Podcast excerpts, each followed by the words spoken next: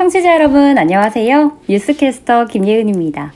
다사다난했던 2020년 한 해가 마무리되고 2021년 새해가 밝았습니다.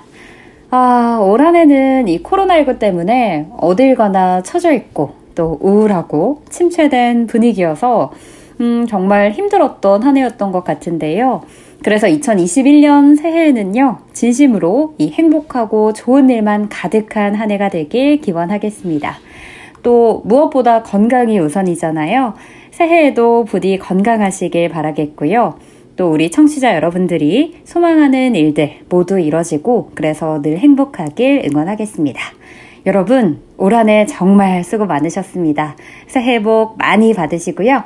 2021년 새해에도 저희 KBRC 뉴스 많이 청취해 주시면 감사하겠습니다. 감사합니다.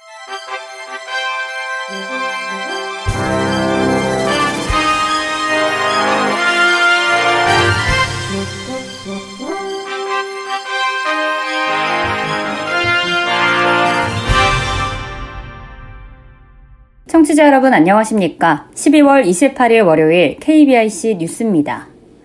한국사회보장정보원 대국민 복지포털 복지로에 복지 혜택 찾아주기 기능 이거 놓치면 안 돼요를 신설했습니다. 새로 적용된 기능은 자격이 있음에도 어떤 복지 서비스를 받을 수 있는지 알지 못해 못 받는 국민이 없도록 지원 가능 복지 서비스 정보를 시스템으로 자동 제공하는 것으로 국민 누구나 복지로에 접속해 공동 인증만 하면 실제 복지 자격을 토대로 놓칠 수 있는 복지 서비스 정보를 안내받을 수 있습니다. 이 기능을 사용하려면 복지로 사이트에서 공동인증서 인증 후 나의 복지로나 복지 서비스 찾기 상세 검색을 하면 됩니다. 이번에 신설된 기능은 기초 생계, 기초 의료, 기초 주거, 기초 교육, 차상위 계층, 등록 장애인 등 6개 복지 자격을 기반으로 14개 중앙부처 복지 서비스 중 누락돼 놓칠 수 있는 정보를 찾아 사용자에게 안내합니다. 360여 종의 중앙부처 복지 서비스 대상 선정 기준이 다양해 우선적으로 이동통신 요금 감면, 가스 요금 할인, TV 수신료 면제, 전기 요금 할인, 장애 수당, 여성 청소년 생리대 바우처 지원 등 14종의 복지 서비스 정보를 제공하고 향후 제공 범위를 지속적으로 확대해 나갈 예정입니다. 한국사회보장정보원 이미택 원장은 내년 9월을 예정으로 복지로의 전면 개편을 진행하고 있지만 국민이 느낄 수 있는 불편을 놓치지 않고 개선해가는 노력도 병행해야 한다며 이런 변화가 쌓여 점점 더 발전하는 복지로가 되도록 노력하겠다고 전했습니다. 문화체육관광부와 한국장애인 문화예술원은 장애인 예술가 단체의 창작 활동 및 문화예술 향유를 지원하는 2021년 장애인 문화예술 지원 사업 공모를 실시한다고 밝혔습니다. 2021년 장애인 문화예술 지원 사업은 총 40억 2,500만 원 규모로 지원되며 창작 향유, 교육 분야를 지원하는 일반 공모와 미술이나 축제 등 특정 분야를 활성화시키기 위한 기획 공모로 나뉩니다. 일반 공모 분야의 지원액은 총 33억 원으로 창작 분야 16억, 향유 분야 11억, 교육 분야 6억 규모이며 특히 창작 분야는 유망예술 프로젝트 지원이 추가돼 예산이 작년 대비 늘었습니다. 유망예술 프로젝트는 우수한 기획 창작 프로젝트 발굴을 위한 사업으로 최대 1억 원까지 지원하고 2년간 지원받을 수 있습니다. 기획 공모는 총 7억 2,500만 원 규모로 장애인 미술 행사 지원 4억 3천만 원, 시각장애인 문화예술 정보지 발행 1억, 장애인 특성화 축제 지원 1억 9,500만 원이 지원됩니다. 특히 장애인 미술 행사 지원은 아트페어, 국제 미술 교류전 등 민간에서 주도하기 힘든 규모의 대규모 미술 행사 등을 대상으로 하며 최대 3억 원까지 지원합니다. 올해는 코로나19로 인해 위축된 예술가들의 활동을 촉진하고자 공모 시기를 12월로 앞당겨 신청 접수를 시작하며 국제 교류 지원 사업의 경우 코로나19 상황의 확산 추이를 고려해 향후 별도로 공지할 예정입니다. 한편 2020년 장애인 문화예술 지원 사업 설명회는 오는 30일 오후 1시부터 온라인으로 진행되며 한국 장애인 문화예술원 유튜브를 통해 생중계됩니다.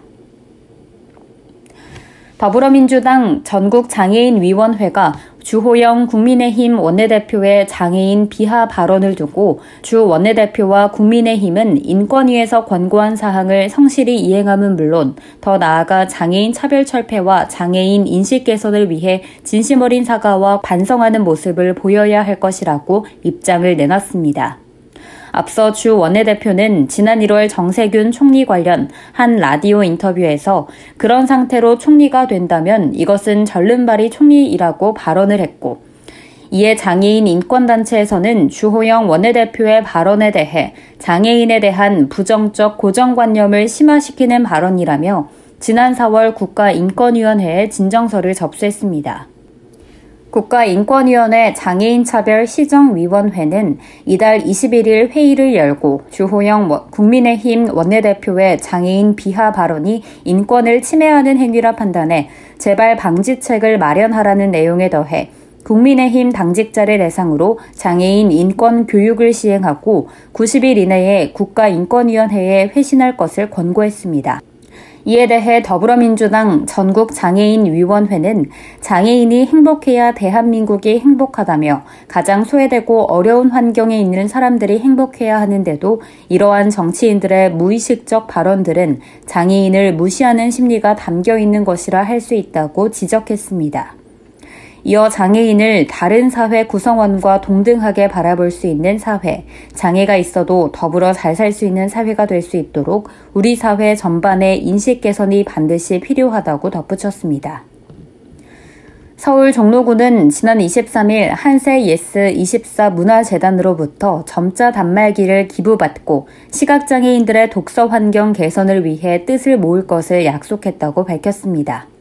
이날 전달식에는 한세 예스24 문화재단은 예스24와 함께 제작한 점자 음성 지원이 가능한 단말기 20대를 전달했습니다.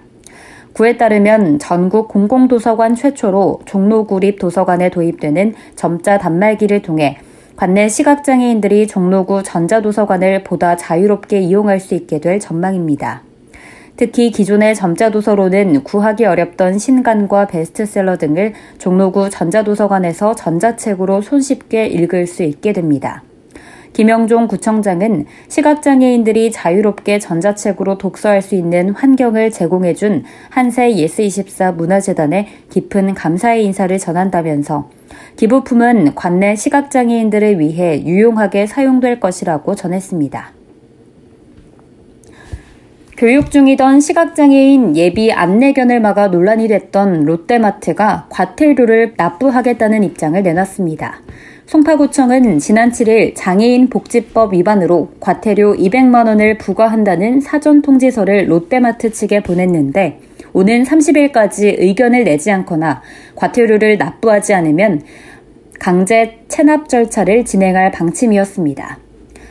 이에 롯데마트 관계자는 의견을 제출할 내용은 따로 없고 과태료를 기간 내에 정상적으로 납부할 것이라고 밝혔습니다. 앞서 마트 측은 인스타그램 서가문을 통해 롯데마트 잠실점을 내방한 퍼피워커와 동반 고객 응대 과정에서 견주님의 입장을 배려하지 못한 점을 인정하며 고개 숙여 사과한다고 밝혔지만 무성의한 사과라며 불매운동까지 일어나기도 했습니다. 이어서 날씨입니다. 내일은 비 소식이 있습니다. 낮에 중부지방을 시작으로 남부지방과 제주도는 오후부터 비나 눈이 오겠습니다. 내일 비가 그치고 난 뒤 밤부터는 기온이 크게 떨어지니 건강관리에 주의하시기 바랍니다. 이상으로 12월 28일 월요일 KBIC 뉴스를 마칩니다. 지금까지 제작의 류창동, 진행의 김예은이었습니다. 고맙습니다. KBIC.